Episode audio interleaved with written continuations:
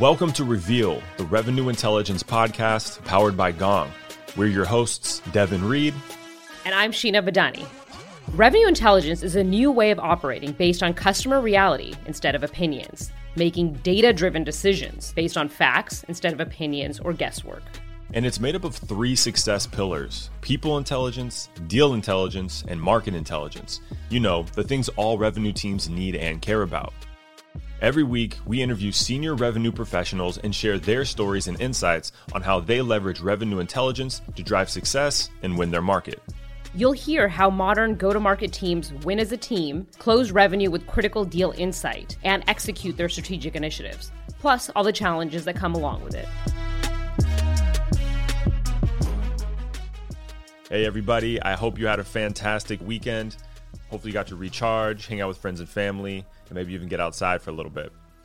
So, for this week's episode, we're going to replay a recent webinar that we hosted titled Five Powerful Strategies for Reducing Churn. The reason why is customer retention has changed dramatically in the last few months.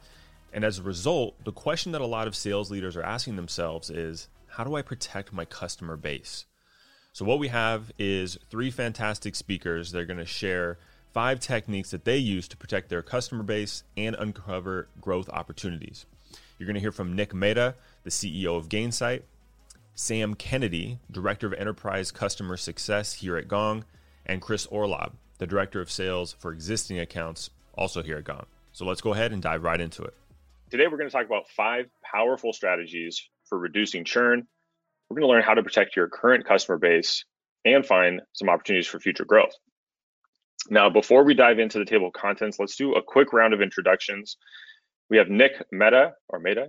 You are the CEO of Gainsight. Nick, do you want to say hello? Maybe a fun fact if you've got one. Hello, everyone. Great to see you. Uh, fun fact I would say I have been to Vegas at least 75 times, and I've never left with making money. I've never made money. So therefore, there's somebody in by statistics, somebody has been to Vegas 75 times in a row and has made money every time. They balance me out in the universe. So I need to find that person. I can appreciate your persistence and your dedication. Uh, we also have Chris Orlob, who is our director of sales here at Gong, working on existing accounts. Chris, you want to say hi? Quick intro. Yeah, really happy to be here. I uh, this used to be my routine as far as doing Gong webinars go back uh, when I used to look after product marketing. And it's actually, I think it's been, or this is the first webinar I've been on in like pretty close to a year now. So really excited to be back. And I like Nick, I like Chris. I saved the best for last. Sam Kennedy is our director of enterprise CS here at Gong. And also one of the original Gongsters. I think, Sam, aren't you like employee like 10 in the States? You were super early. I think actually it was uh, lower than that. I think I joined right after Chris, and it was maybe like five, six uh, in a windowless basement. So we, we've seen a lot. Fantastic. Well, let's get into our agenda for today. All right. Well, um, thank you so much. Really appreciate the team at Gong uh, bringing me on here, and, and, thanks to all of you for watching. So, Nick Mehta, CEO of Gainsight. If you haven't met me before, I pretty much talk about customer success all the time. Um, that's that uh, what we do at Gainsight is build software to help companies scale their customer success, drive better adoption, drive better retention and expansion. And given that, um, I end up seeing a lot of data about what's happening in the world of managing existing customers. I'm really excited to be here because I think that management of existing customers is a team sport between the CSMs and the salespeople driving better success for your customers and more growth in the process. And so I'm going to share is a little bit of data about what we've seen in terms of the downturn and how people have shifted their focus on managing customers. And just like in our personal lives, things have shifted a lot and actually continue to shift really quickly. So I'm going to dive right in. So um, I think we, it's actually crazy to think back to like mid March and think it feels like 100 years ago, but it does, I think, for all of us, right? And obviously, we've gone through so many different phases of the world uh, between then and now. Um, and I think from a business perspective, you know, even though our jobs probably felt hard before uh, COVID, um, they definitely felt like smooth sailing in hindsight. And I think a lot of us ended up kind of in the for, a fork in the road um, in mid March about what we're going to do. And a lot of CEOs in particular had to make decisions on what are we going to do to pivot to this new world. And I think we're continuing to all make those decisions now as the world changes. Um, some of those decisions were very tactical, like how do we switch to a work from home environment and how do I deal with my completely out of control hair with no haircut, as I'm kind of looks like that dog right there on the left. Um, But um, some of the decisions were about how do we make sure our businesses survive. And so what I want to share with you is I think the world shifted from kind of survival, you know, March, April, to now what we think of as kind of thriving. How do we all thrive in this new world? And we think a big part of it is driving more sales from customers. And that's why we're excited to have a conversation today with the team at Gong. So I think everyone knows we went through this process. Every company did of doing your scenario planning. I, am sure your company had all hands about the V-shaped plan and the U-shaped plan and the L-shaped plan, and we all did that planning. And some of that planning depended heavily on what's going to happen to our customers. Are they going to stay with us? Are they going to shrink? Are they going to grow? And um, you know, a lot of us did some kind of introspection, soul searching analysis to try to make some predictions about what's going to happen. And for a what we realized was a lot. There's going to be a lot more focus on existing customers because of the downturn. Because at the end of the day, new sales are slowing down for most companies. Because you know, in the in world of uncertainty, customers tend to do less new stuff, but they want to double down on what they're doing with their existing vendors. So we wrote a ton of advice about what does this mean for sales leaders and customer success leaders and how do you forecast churn and how do you handle downsell requests? How do you handle payment delay requests? And so lots of great stuff that's on our website. And we also try to spend a little bit of time on our side saying, how can we help during these tough times? So we actually uh, took some of our training that we do for customer success people in terms of how to do customer success and made it free. So people trying to break into the profession, if they were laid off from hotels or restaurants or whatever, they can come into all of our companies. Um, and then we actually ourselves uh, tried to try to thrive by switching all of our marketing to virtual. I'm sure many of you did the same thing. We ended up hosting a really big event, 22,000 people called Pulse Everywhere, which is the virtual version of the event we normally do in San Francisco. Um, but one of the things I want to share is what we heard from a lot of companies about what they were doing as they went through this kind of pivot. And so we launched a survey in mid March, and then we did the same survey uh, about a week ago. Um, same people, we surveyed publicly traded SaaS companies and late stage private um, tech companies. And we basically asked them, what are you doing about your customers given the downturn? And what I'm going to share with you is kind of what people thought in March versus what they think now. So really interesting to see the evolution of this uh, response. So in March, um, we published a blog post about this you can find online. Very quickly, everyone was interested in retention. Like fun fact, we sent the survey out and like in two hours later, we had like 50% people responding, like, and it was, which is very unusual for a survey. Everyone had wanted to know what everyone else was going to see about retention. And what we, what people thought was retention was going to uh, have a challenge. People are going to see spikes in churn. Even the very sticky businesses, we're going to see a spike of three, four, five percentage points. But some companies selling to SMBs and uh, verticals that were really affected by the crisis, we're going to see double digit in- increases in churn. So a lot of expectation of churn even companies that had very enterprise oriented businesses were expecting an uptick in churn. Um, in, the churn was going to be expected to be the most for companies selling to small businesses. Most people thought churn was going to show up the most in downsells, meaning people not uh, cutting their contract altogether, but just shrinking their spend with the vendor. And we'll talk more about that later. You know, like I said, companies that were selling into verticals that were affected naturally were expecting a lot of churn. Um, people also thought that their expansion rates would go down. I'm going to talk about what we saw in the May survey. It's a little bit better, but people thought that not only would gross retention go down because more customers would shrink their contracts, but net retention would go, down even more because their upsell ability would be capped. That's what they thought. Uh, number eight, um, everyone said, given all that, we got to focus on churn prevention um, and put a lot of resources into it. Um, and because of that, although some companies did lay off people in customer success, it seems that the, the layoffs were more concentrated into other parts of their business versus the CS area, at least from what we saw. And then finally, a lot of companies basically implement a big playbook of, you know, how do we forecast churn? How do we understand what the effect of each customer is from COVID 19? And how do we get closer to our customers? So a lot of people did stuff in March and April around this playbook. Um, but that was three months ago. So a lot happened since then. Um, and so I'll share with you what we saw in this most recent survey that we put out just about a week and a half ago. So in this survey, we sent sent it out to the same people, and I'd say the the the general theme is that people don't think the the world is as bad as they thought it was going to be. Um, so may, and maybe that's how we all feel in general. Although I think all of us know that there could be another twist or turn in the road. It wasn't a dead end, right? And a lot of companies have figured out in some ways how to thrive through this. And so in this survey, that theme of thrive is what really showed up the most. And I think it fits with this idea we're going to talk about about how do we sell more to our customers? How do we align better to our customer needs? The details are what I'm going to share with you on our blog post on our website. But the high level takeaways number one, churn uh, went up because of COVID 19, but not as much as people thought. So if you look at the blue bar, is what people thought in March, the orange bar is what they think in May. Um, and so you can see that the, if you sell to small customers, less than $5,000 contracts, your expectations on churn are still high, a lot higher than COVID pre COVID 19. So, you know, their expectation is we have 15 and a half points more of churn than we would have pre COVID 19. So that's a lot, but that's still not as bad as it was in March. Um, and if you look at companies selling into the mid market, so 5,000 to $100,000 contracts or enterprise, 100,000 or higher, in general, the expectations on increase of churn have gone down. But across the board, you can see that people are still expecting an increase in churn versus the pre COVID 19 plan. So we're all kind of uh, suffering from some level of a headwind in our business, but the headwind isn't as big as we would have thought uh, going back to March. Um, same thing is true about net retention. But what you can see is net retention isn't as bad as people thought it would be in March. There's a big drop between what people thought in March versus what they're seeing now. It's still worse than it was pre COVID 19. So, as an example, if you're an enterprise oriented business, you're still seeing net retention 5.9 points worse than pre COVID 19. But you were expecting it to be 10 points worse, right? So, what that means is people are selling more to their installed base, they're seeing more upsell. We'll talk more about this with the group on the panel. Um, in general, companies uh, seems like they're not shrinking their CS teams. They're very consistent with what we saw in March. That part of the survey is very similar. So there's some companies that shrunk, but not that many. Most people actually kept it or actually grew it. And then when we ask people rank your initiatives, um, you know, rank, you know, preventing churn, driving more upsell, getting new logos. What you can see is new logo sales. I think um, continue to be challenged for most businesses. That's the reality.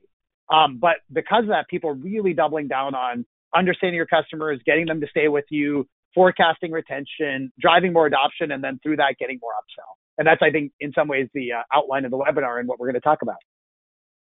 So we asked people in kind of open-ended fashion, free free text, what are you doing about it? What new initiatives have you launched since COVID-19 to try to drive more retention, drive more expansion, drive more adoption? And the list honestly looks a lot like the list people have been working on for a long time. I emailed a friend of mine who's the CEO of a late stage SaaS company. I said, What are you doing differently with COVID 19? He said, We're doing the things that we've always done, uh, but we're just doing them better now. And we're doing them, the things we should have always been doing, we're actually doing, right? So whether that's managing customer risk, you know, managing relationships in my account, mapping out, you know, where we're strong, where we're weak, finding new relationships. Again, look at that outline of what we're going to cover. People are actually doing it people are spending more time on automation, more time on health scoring. So, you know, I think we're all doing the things we knew we should have always been doing. One of a CEO I talked to uh, a week ago said, "We finally have the time to invest in the things that we need to do structurally. You know, when we were in the go-go days, we didn't have that time. Now we've got that time. So people are using the time to kind of get better. We're also we also asked them what are some new themes, things they're worried about, and the two things they're worried about. Um, and again, I think we'll talk about both of these. Number one is customers have shifted from, hey, this is cool technology. How do I do more? To what's the real value of this technology? So the idea that it's not just about getting your customers to adopt your product, it's about quantifying the value of your product. That's a hot topic in customer success and something that's coming up. And then that headwind of downsells continues because at the end of the day, every company is saying we can't waste money. So if we bought five modules from a vendor, we're using three, let's renew three. If we have 200 seats, we're using 150. Let's renew 150. And that shows up as churn in your business and a headwind to growth. So that's showing up more and more. What I hear when I talk to CEOs and leaders right now is that they're a little bit at a quandary because they realize that the world is reopening, right? They see, you know, restaurants are open and people are going out and that's great. But I think all of us know that it could easily snap back in a heartbeat, right? We we're all a little bit worried. And so the question people are wrestling with is, do I go hire a bunch of people right now and try to scale up? Or do I kind of be conservative? And I think it's a kind of a no win situation because if you're conservative, you'll miss out on the growth. If you hire a bunch of people, you might have to lay them off later on. And so a lot of people are trying to figure out how do I do things more scalably? How do I do more automation? How do I do a better job of planning across my team to navigate this really hard uh, challenge? And you can read more about this on our website. I wrote about it at the end of the day, obviously, I'm the most biased person in the world about this, but I do think that your ability to thrive depends on your customer success and driving better coordination between account management and CS and, and, and what we'll cover in this webinar. Uh, I did a um, session a couple weeks ago with Credit Suisse, which is a big investment bank. They had a lot of their money their money management clients, all the asset managers, hedge hedge funds on, and they summarized the event by saying uh, retention is the new growth. And I think that's a good summary of what we're going to talk about here. It's how do we drive growth through retention. So that's the end of my intro. We're going to talk more in the panel. But if you want to learn more, um, obviously check out our website. And we, we just wrote a new book on customer success. You can see in the background, and you can get a free copy if you go to gainsight.com slash free book. With that, I'm going to turn it back to my fellow panelists. Awesome. Thanks, Nick. Uh, we had a question from Michelle. I, I was I was loving the data. I might have missed it as well, but she was wondering how many customers were surveyed to capture this data, and then was there any specific verticals?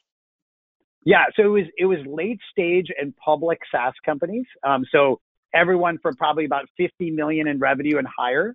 That sample size was about 100 people that we surveyed because there's not that many of those companies, and we got about 50 responses. So if you're in the survey business, that's quite a good response rate. Awesome. That's great. Uh, Chris and Sam, any, anything to add to that? Anything kind of surprising to you guys or like, hey, yeah, this is what we're working on as well? Well, I, I think one of the things that stood out tactically is having a task force dedicated to documenting business value for all renewals renewals over a hundred thousand bucks. Uh, totally. We, we did something similar. It, it, didn't come in the form of a task force, and it, it actually segues nicely into what we're just about to talk about, uh, Devin, which uh, is very similar to selling to value, which is selling to power.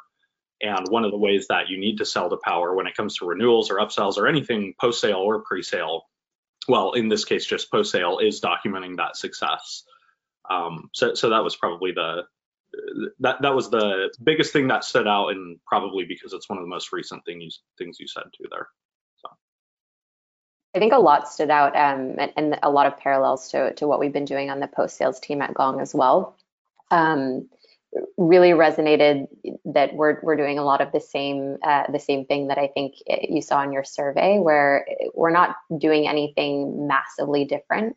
Just a lot of these things that we always meant to do differently and more of and better, and and now we're uh, we have a, a driving force to actually do more of those things and do them more quickly.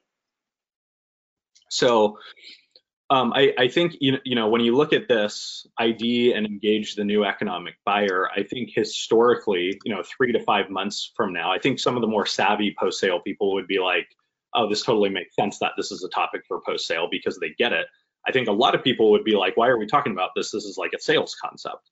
And, I think the reason this is even more relevant to talk about, like selling to power uh, for retention, is exactly what you talked about, Nick, which is uh, retention is the new growth.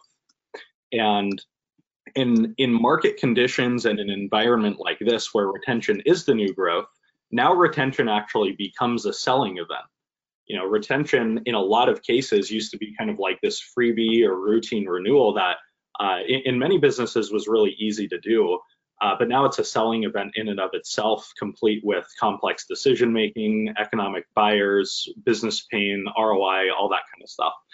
And w- one of the points that I would want to make is that the economic buyer, um, it, as defined by the first tip here, which is the person who has authority to release the funds for a renewal or an upsell or even a new business deal, typically tends to escalate when market conditions get tighter. Okay, so like if you're selling to sales organizations pre-coronavirus, you probably have the VP of sales as your economic buyer. He or she can sign the check and release the funds. In tighter economic conditions, though, that person tends to move up one or two notches in the totem pole. Oftentimes, it's going to be the CFO, VP of finance. And so that, that's the first thing I would take away is number one, treat your renewals as a selling event in and of them, them in and of themselves, complete with steps, stages, exit criteria, uh, if you can, and identify where the new economic buyer sits because it's probably different than it was three or four months from now. um, the next tip is once you've identified that person, and, and this is really worth emblazing in your memory if you ever if you want to continue to make a career over the long term uh, in B2B sales or marketing for that matter, or customer success and it is you will get delegated to the person you sound like. And oftentimes that's going to be both up and down. Meaning, if you step into a C level person's office and you start talking tactically, operationally, technically, feature functions, they're going to think this person sounds like my marketing ops person, or this person sounds like my sales ops person, or this person sounds like some middle manager who does not sound like me and doesn't have the conversations I want to be having. Therefore, I'm going to make an introduction to that person. Now, the opposite is also true, where in some cases, and this is less common, you can actually get delegated upward, where you're talking with like middle management or operations. And because you sound, uh, you know, so like you have so much business acumen and it's real, you can actually get introduced to the boss in that case. So again, the reason we're kind of honing in on selling to power is we at Gong have identified that as a key element of success in retaining more of our revenue is getting up to the power conversations instead of uh, dealing with the people who are um, being empowered to act on a decision that was made elsewhere. Um, the third one is the, the third and fourth tip are very related. It is credibility is the bedrock of success when selling to power. So number one, don't do things that destroy your credibility, such as tell me about your business you know, really open-ended generic questions that C-level people don't have time for. And then the other side of that coin is do something to build credibility. And there are two very tactical things that you can do to, to build credibility at the outset in a C-level meeting.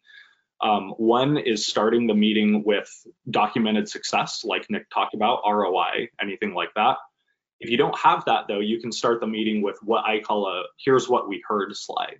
And it basically proves to that C level executive that you've talked with a number of people in their organization and you're summarizing the challenges or the opportunities that you've learned.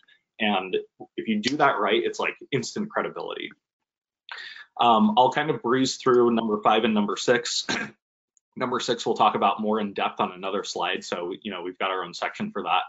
Uh, but number five is the commonality between almost all C level executives or VPs or just selling to power is they're typically in their position because they're great at planning for their organizations over the long term.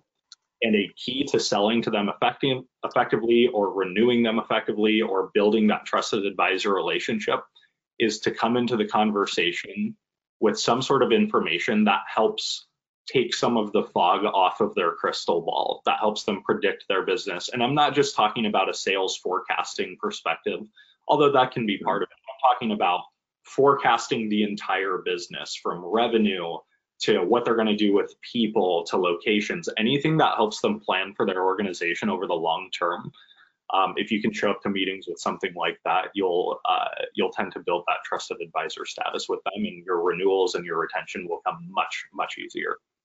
Nick, I'm happy to have you back. I was worried maybe I offended you with my comment, and you just left. Yeah, exactly. I had to go get it. I went to get a haircut. I was I was looking around outside. I didn't find anyone. Uh, there's a Flowbee. Um, I may have to go with that. So um, that that home hair care machine. Uh, but I just want to say, I, I think Chris, Chris, I actually I screenshotted this because I think these are great, and I think I, just as a CEO, I mean, I get pitched all the time by people, and yeah, I think that they have such a hard time uh, uh, being confident about their credibility and then being able to connect things to what I'm doing. One thing we like to say internally is, um, how do you get to the point where your bullets on your slide are the things that are on their whiteboard, you know, figuratively, right? The things that they're actually organically talking about. So, you know, in our case, not like deploy Gainsight or roll out Gainsight to your team, but like on their whiteboard is launch new SaaS product. And then Gainsight is part of launching that new SaaS product, right? So this really resonates. Now, now, Nick, I have to ask you on tip number one, where like I made the point that the economic buyer tends to rise rank or two in the organization. My guess is, as the CEO, you've probably seen more contracts come across your table than pre-coronavirus days that you're now required to sign off on, whereas previously you probably didn't have to get that involved. Am I am I right in making that guess? Totally, and we've seen that in our deals to our customers for sure. So like the the whatever level the economic buyer was, it's like two levels higher now and lots of deals went to the CEO. I mean, we had deals where you know the the COO signed off, and then the CFO signed off, and then the CEO had to sign off. Um, and I think you have to know the dynamic also in a company about who really drives it. In my company, honestly, it would be the, our CFO, Igor.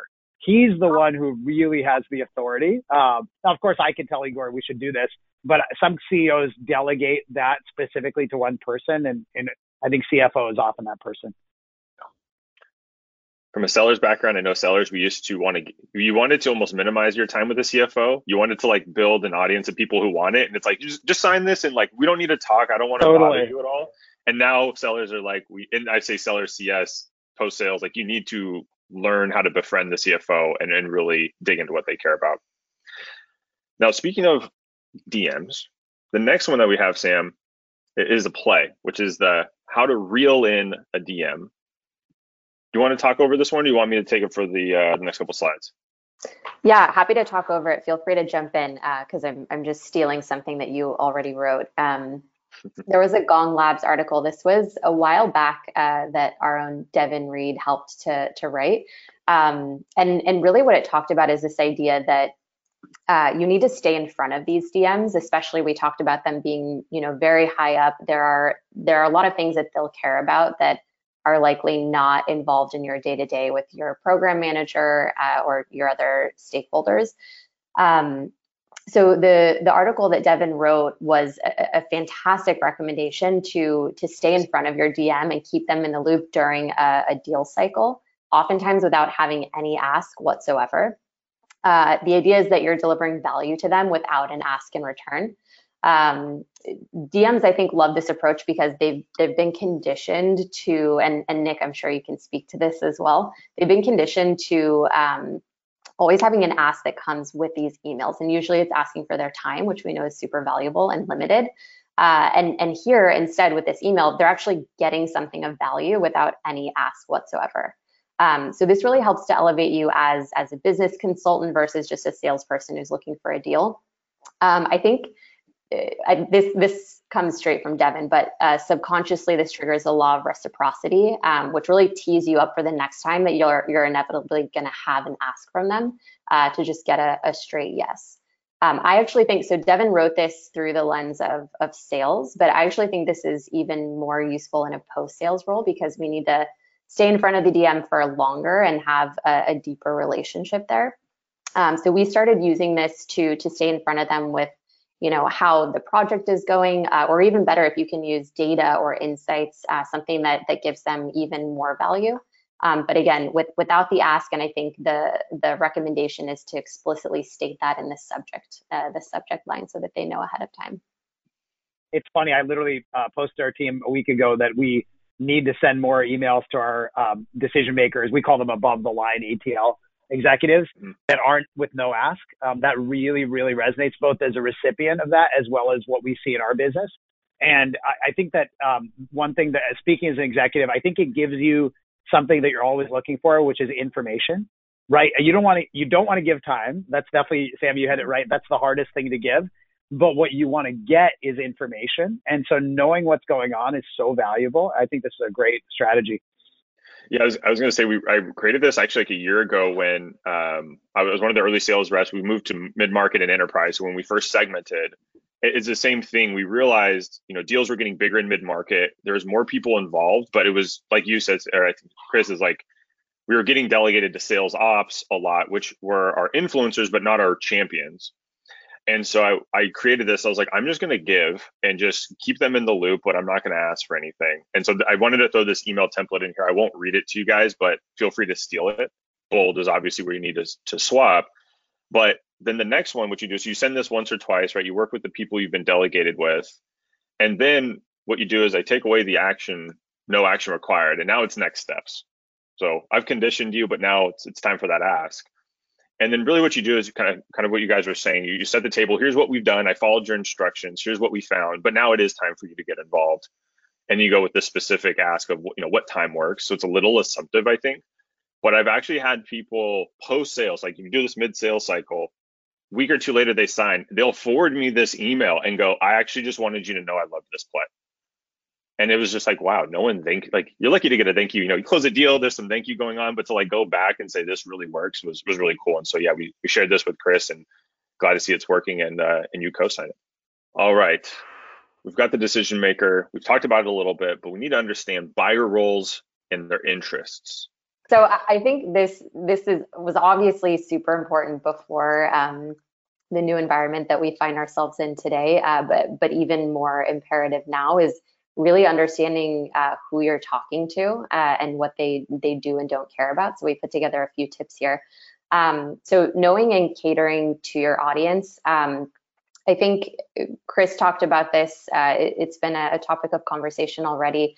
Um, the the buyer that we're we're dealing with is different now. Uh, we we didn't deal with the CFO as much, so each of these personas that we're we're dealing with, they they care about different things, and and there are, are things that they just won't care about. So um, running, and I think Nick, this was in your presentation um, making it, it generic or, or like a one size fits all, it, it just won't work. We have to really understand um, what it is they care about.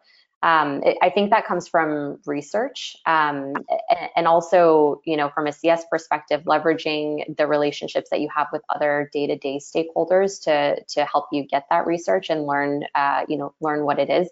I think Chris said um, in at Gong, typically the person that we used to deal with um, would be the, the VP of sales or the SVP. And now oftentimes that's going up to potentially the CRO. Uh, and, and a VP of sales um, or even a, a, director of sales is going to have very different things on their the top of their list compared to a CRO. Um, so understanding when your your QBR needs to be much more focused around um, strategic and org-wide initiatives as opposed to just you know something that that's on top of a you know a sales director's list. Um, the next one is using data to craft a story uh, that that you're that that again that specific audience will care about. Um, data, I think, you know, a lot of us are are in the world where data is is super cool and it it's really exciting. Um, but if you're only using data by itself, um, I, I, think it it doesn't always land, especially when we go up the totem pole um, to these these higher level stakeholders. Um, so it's really important that that the data is related to a story um, around the bigger picture, right? So um, a common example of this, I think that that I think tends to resonate across a lot of different businesses is usage, um, especially in the SaaS space. Uh, usage is is somewhat important, but in a in a bubble by itself, um, it's it's not enough um, right? It, it's not that thing that gives us ROI. It's not, it doesn't directly contribute to, you know, the value that they're getting from the service.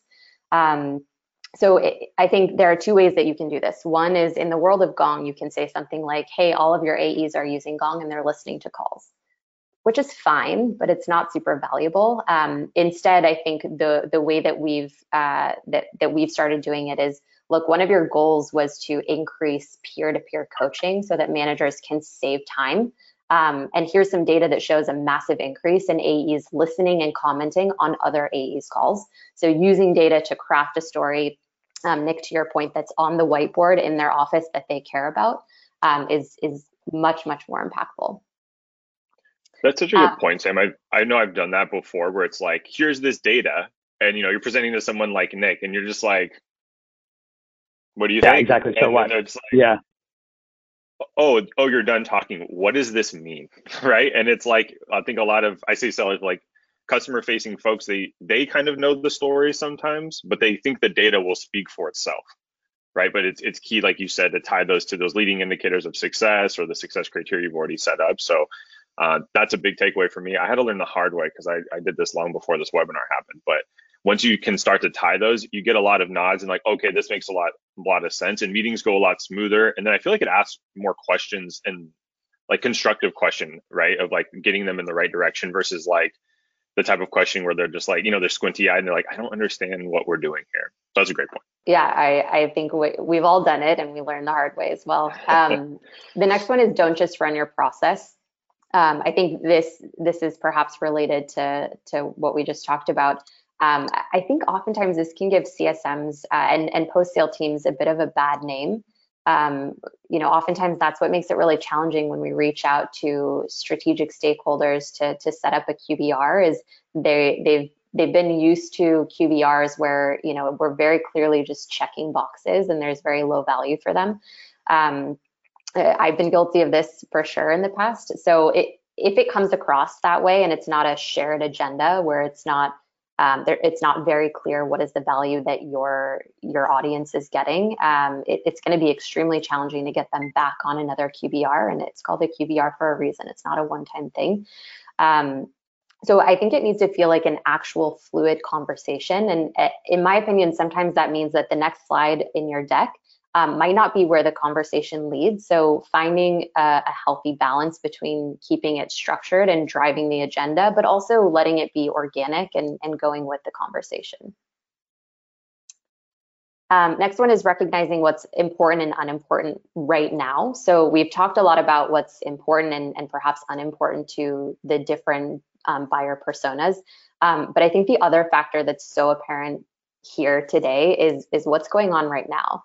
Um, the most obvious example of this is, you know, when when COVID happened, um, everything changed, and and even prior to COVID, you know, you've got the market changes, priorities change, things are constantly changing. So to just pick up and say, uh, hey, three three months ago, I know you really cared about onboarding and you're scaling all of your teams. Um, it's going to come off a little tone deaf if we just pick up right where we left off and don't take the time to really to really state, you know, how are you doing right now? What what has changed? Um, I think the thing that I think about is um, oftentimes there's a bit of a different voice that we start using with um, with our you know in business in, in, our job. But if we think about when we call our friends and family, uh, the the very first thing that we do is say, hey, how are you doing with all of this going on, right? And I, I think that it's so important to do that, not just in in the small talk when you start these conversations, but to recognize um, what has changed and what's the impact to their business and, and how do we pivot the conversation to really address that. Last one is hopefully goes without saying, but we have to tell them something that they don't already know. Um, I think, you know, for, for QBRs, this is super valuable for any post-sale team. So for my team, for Chris's team, um, for, for the, the CS and post-sale team at, uh, at Gainsight, um, QBRs are, are imperative uh, and it's something that, that we need to do. We get so much value there. Um, but if, if our stakeholders don't leave, regardless of who the stakeholder is, but even more important, the higher up we go, if they don't leave with something they don't already know, then uh, again, it's going to feel like we're checking boxes. It's going to be difficult to get them to, to show up again.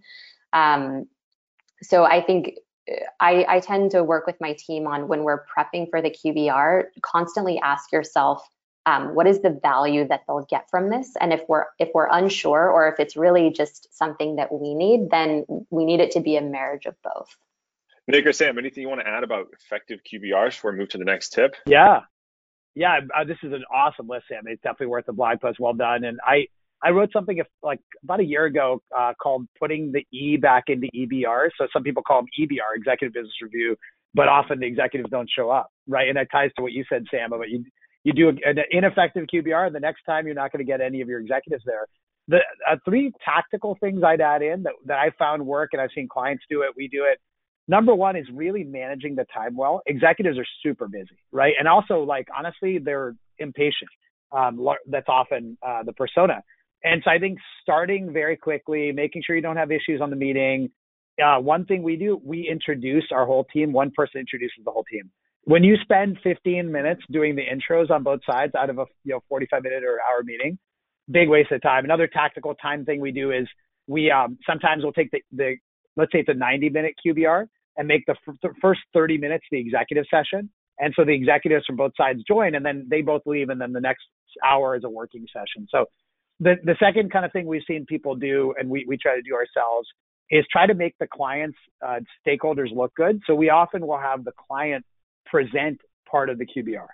So the, the day-to-day person we work with present what they're doing alongside us. So rather than it being our presentation, it's a joint presentation. That's really, really effective. And then honestly, they want to prep with you and they give you a lot more intel. And then the third thing, I think going back to what Sam said, is leaving with information and thinking about what is what kind of information does an executive want. And I think if you looked at most executives, there's a, a set of questions they have. Um, what's my competition doing that I should be doing? That's a very common question, right? So, you know, how is my competition using Gong, or how are other companies using Gong that I could be using better? What is my team not doing? This is the delicate one. You have to do it in the right way. But what should my team be doing differently, right? Like honestly, if I was doing QBRs with you, Sam, about Gong, we love Gong. We use Gong all the time at Gainsight. I'd want to know what's my team not doing that I should be doing? And you have to answer that question delicately if my team's in the room with me, right? But I want to I want to know what more we could be doing. So I think those three things of being really mindful of time, making your client day-to-day person a hero, and then making sure the executive leaves with the information that really helps them. Those are my thoughts. Those are good ones. I'm going to steal some of those as well. I'm stealing yours too, so it's all good. all right, that's great. I think number three, Chris, if I remember correctly, this is yours, and you had a good idea when we were prepping, which is it's really important to frame the challenges to be at a strategic level, which I think touches on you know what Sam and Nick were just saying, right? Which is the executive mind frame. What do they care about? Do you want to talk to us a little bit about this? Yeah, I, I th- this goes back to one of the points I made earlier, which is you get delegated to the person you sound like. And if you're talking about like non-strategic problems, you're going to get delegated to that person.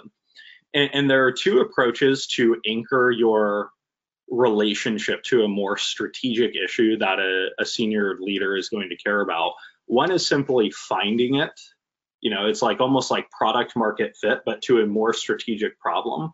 And so an example of that, like if I was selling Gong to, to Nick, instead of framing it as like a coaching tool, which is still valuable, but something more like sales managers are going to care about, I would frame it to him as like market intelligence, like understand what your competitors are doing, because that's something that's already go- going through his head. And so you can take your same solution and find a more um, staturized problem. Is that even a word? I think I may have just made up a word. But but the second one in the in the much more straightforward version is what I call peeling back the onion.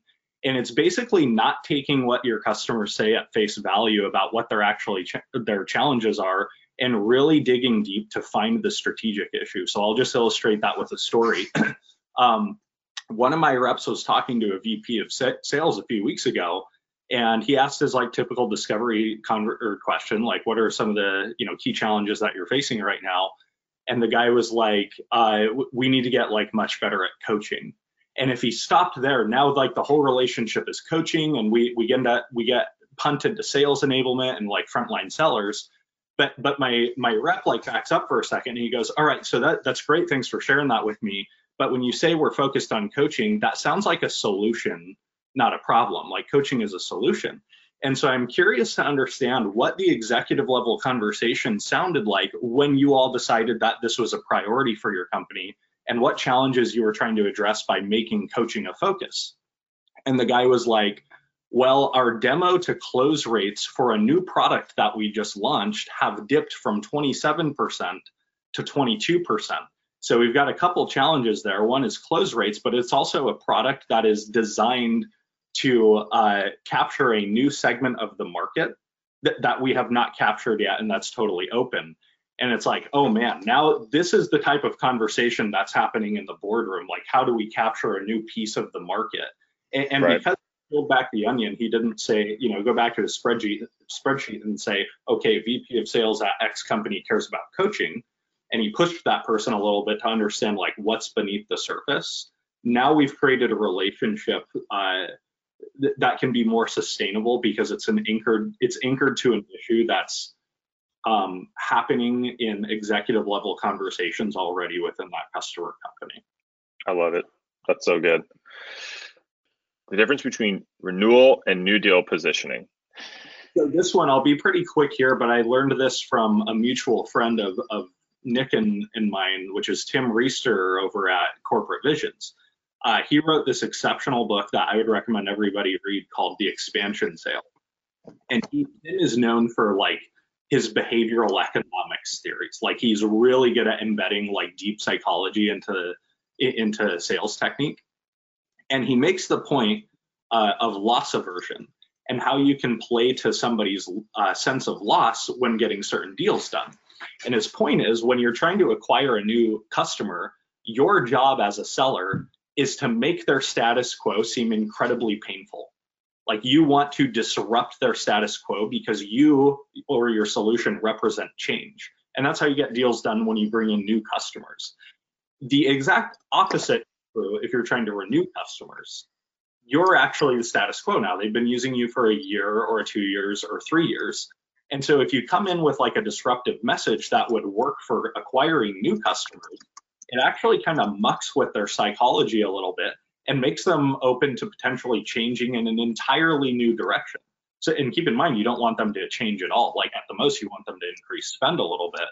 Um, and, and, so, I, I, would recommend for like further information on this theory that you read the book. But the point is to actually reinforce the customer's status quo.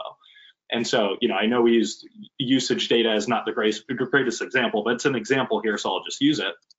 A message might sound like, now, you know, Nick, you're you're coming up on your renewal with Gong in about two months here. And I just want to call out a few things. The first thing is we looked at some of our stats and your close rates have gone up 5%.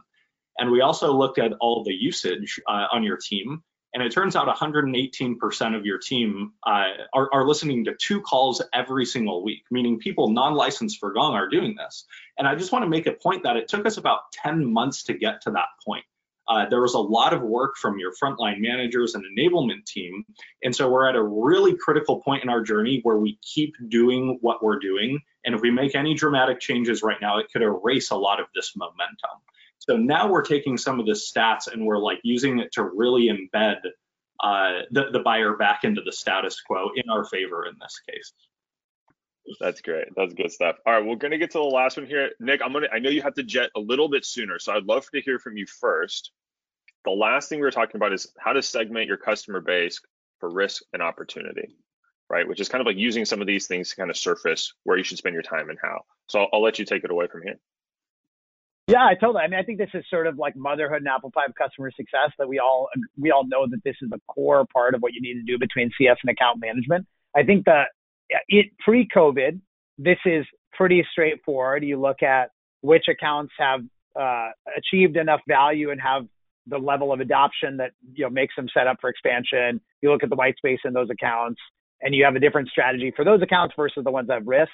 Um, and in Gainsight, just to make that tangible, we, when we look at risk and, and value, we use a framework we call DEAR: deployment, engagement, adoption, ROI. That's what our customer success team essentially is charged with driving, right? So get Gainsight deployed, get it adopted, make sure we have an engagement with the right executive contacts, and have we demonstrated business value? And we have a whole process for doing all those, and we automate all that and track it all. And then when somebody has a good DEAR score, that's a good scenario to drive expansion.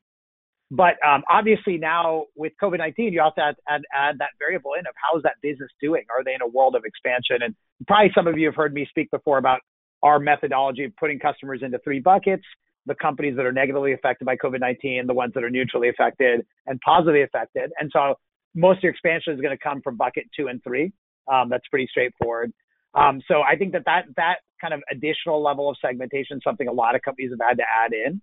And to take those companies that are getting a lot of value and are actually doing pretty well, or at least not doing terribly, and try to put more of your energy around those. The last thing I'd say though is um, this is heretical for a customer success person to say this, but um, you can also expand customers that aren't getting a lot of value. Um, and what's interesting is sometimes expansion is the key to getting a lot of value because we all know companies that bought solutions in a very small way, didn't commit, and therefore actually never got value. It's almost like a self fulfilling prophecy. Um, Chris, using your example, we bought Gong.io in a very tactical way for just a small team and we never paid attention to it. So maybe the way for me to get more value from Gong is to actually do an enterprise wide deal and really commit to it. So I do think that you can actually look at some of those low adopting, low value customers and say, maybe we just need to go binary. Either we're going to do something big with you or probably doesn't make sense to keep using us, you know? And I think sometimes you have to be pretty bold to do that, but actually that can sometimes work out in your favor. And I think the clients appreciate the honesty. I think just uh, one thing that uh, that we talked about in, in prepping here that I think both of uh, both Gong and Gainsight uh, did in the in light of COVID is um, is using additional. I think both of our companies are pretty data driven, um, but I think you know when when our our world changed, everyone was trying to get in front of this to be more proactive versus reactive. Um, and one of the things that that we did that I think Gainsight did as well is is really using additional data that that we didn't leverage in the same way before um, to to identify potential risks. So one of those for us, we're you know we're not we haven't been around for for 10 years, so we haven't started doing analysis around vertical yet. But but as it turns out, um, companies affected in different verticals um, it's been very different um, depending on which vertical you're looking at in the past three months. So um, getting getting in front of that and, and using that data that we already had uh, in our CRM to to to try and um, understand, you know, what what could this look like and and what might it mean before it actually comes to fruition. So obviously, some of our customers in you know in the restaurant space, you know, we assume that they're impacted more than others.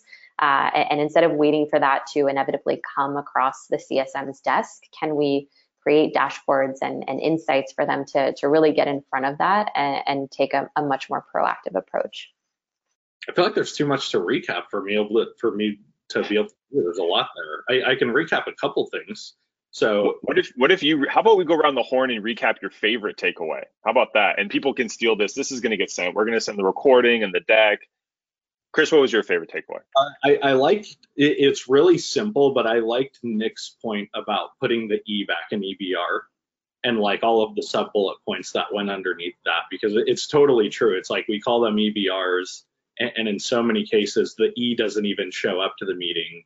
And so the tips and tactics that he shared to to make sure that E is staying on the front end of that acronym were uh, good stuff. There you go, Sam. Favorite takeaway?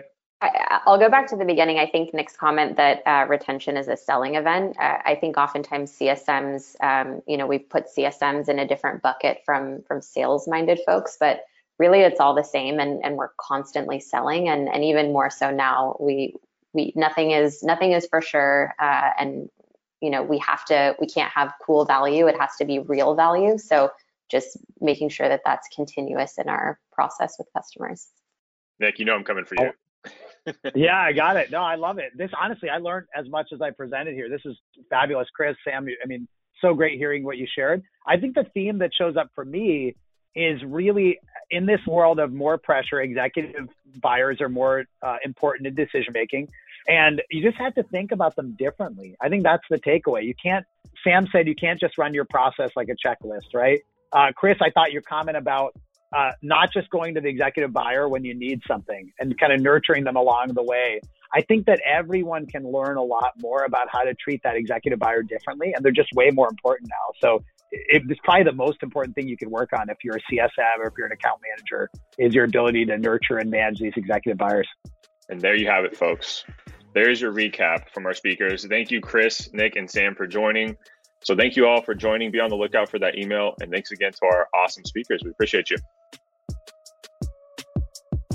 Did you like today's episode? Subscribe now so next week's episode will be waiting for you on Monday. And if you really like the podcast, please leave a review. Five star reviews go a long way to help get the word out there. And if you're not ready to give a five, check out another episode and see if we've won you over by then. And if you have any feedback or you want us to interview one of your favorite revenue leaders, just email us at reveal at gong.io.